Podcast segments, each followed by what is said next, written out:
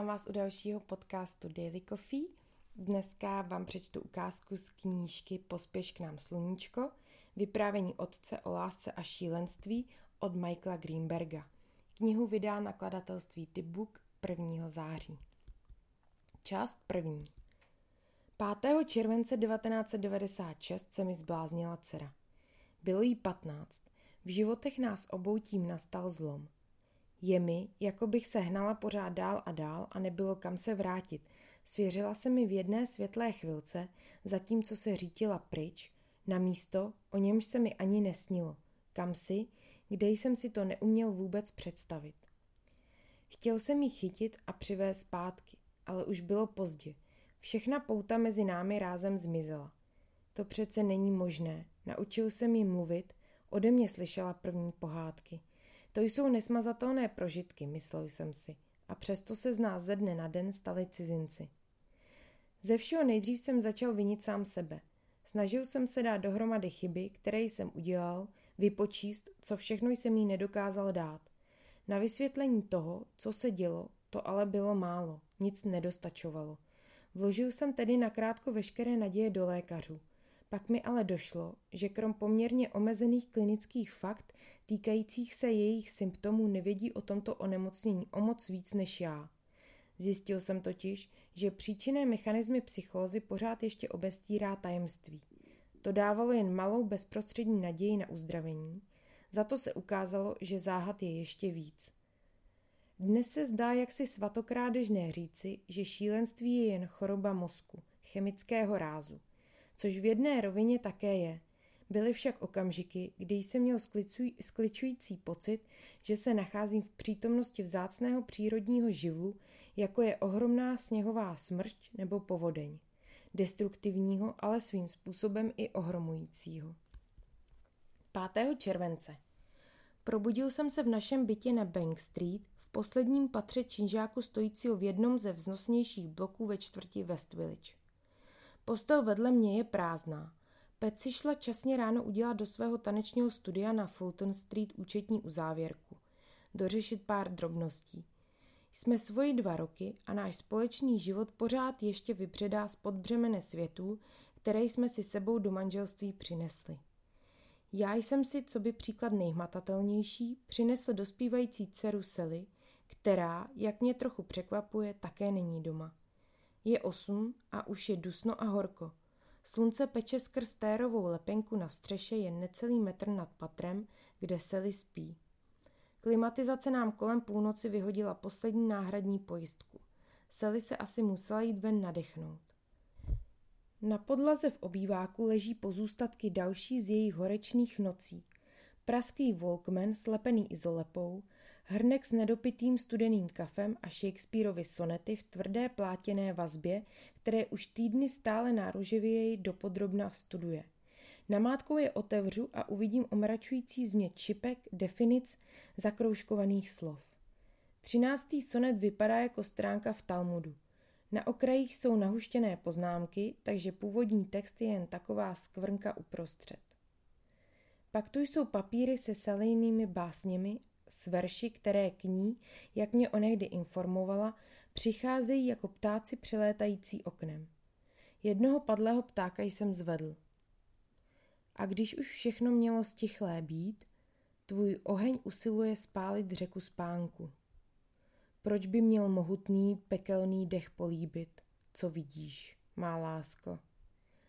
Ve dvě ráno hřadovala na manchesterové pohovce a dělala si poznámky za zvuku Goldbergových variací v podání Glena Gooda, které si ve Volkmanu pouštěla stále dokola.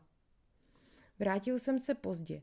Oslavoval jsem dokončení další rychlokvašky, jež mi byla zadána co by spisovatele na volné noze. Komentáře k dvouhodinovému snímku o historii golfu, hry, kterou jsem nikdy nehrál. Nejsi unavená? zeptal jsem se jí.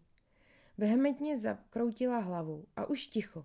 Poručila mi pozvednutím jedné ruky, zatímco ta druhá, v níž držela propisku, se ještě rychleji rozeběhla po stránce. Popouzející drzost. Já jsem ale pocítil bodnutí teskné touhy po časech, kdy jsem dělal něco podobného s básněmi Harta Crana. Vyhledával si všechna ta nezvyklá slova s jazzovým nádechem, Nořil se do čiré a pro mě prakticky smysl postrádající energie jeho jazyka.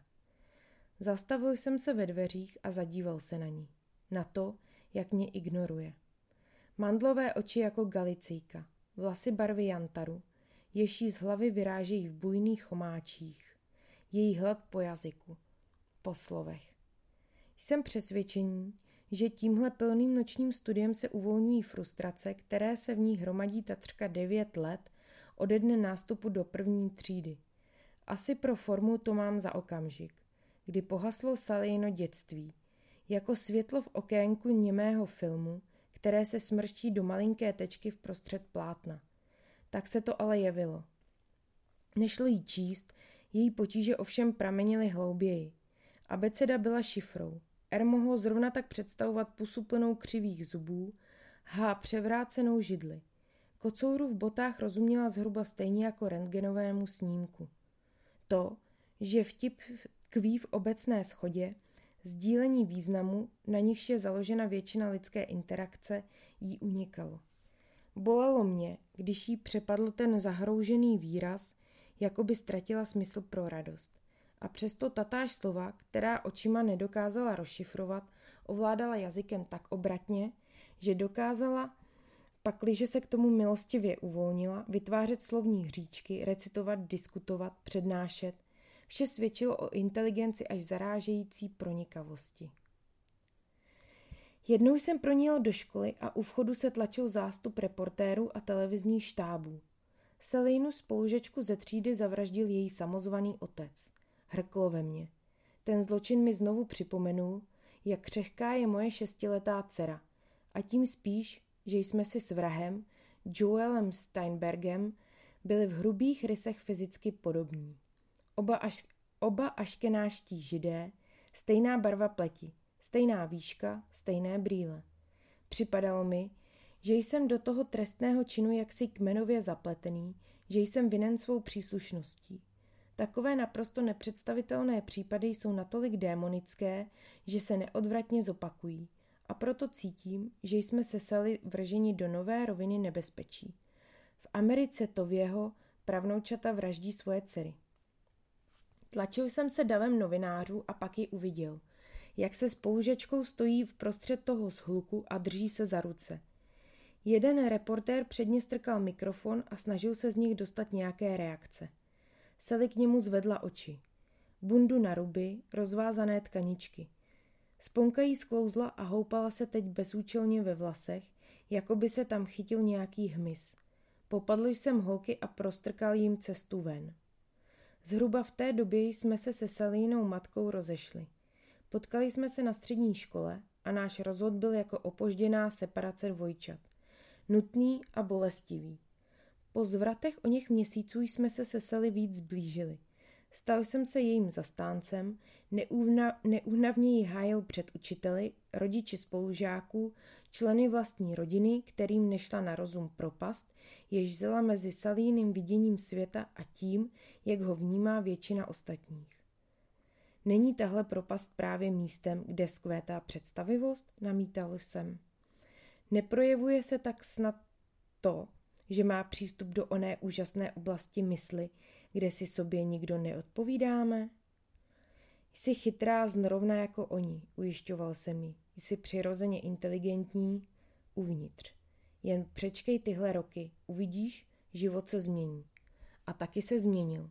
Po mnohých útrapách jsme se doplahoučili do vzdělávací laboratoře k cenově dostupným odborníkům v komunitním centru v Chelsea. Sely přijali do třídy pro děti se zvláštními potřebami, kde se učila nejzákladnějším zvukům slov a čísel a houževnatostí učence, jež se snaží naučit vymizelou řeč. Zdálo se, že bojuje za své niterné schopnosti, které by vyhasly, kdyby se jí nepodařilo ten kód prolomit. Zvládla to. Využila právě povzbuzeného sebevědomí a vrátila se do hlavního proudu, což byl zase úspěch systému. Tady se postup opět zkomplikoval. Nicméně můj příslip, že se její dřímající vlohy dříve či později probudí k životu, začal být uvěřitelný. A teď je to tady. Bach, Shakespeare, kypící čmaropis jejich deníků. jeli vzhůru celou noc, tak proto, že si po těch strastiplných letech vychutnává každičkou minutu vítězství. Zavřel jsem za sebou dveře bytu a už zbíhám schody. Pět pater neumě vymalovaných chodeb. Kdy se tu naposledy vytíralo, už ani nikdo nepamatuje. 5. července. O víkendu se bude slavit Den nezávislosti. West Village dnes připomíná hotel, jehož nejnáročnější hosté odjeli. My zůstavší se známe.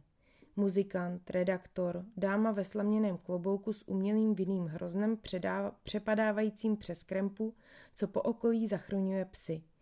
Nablízkané domy vypadající bez svých majitelů, kteří na svátek odjeli z města letargicky.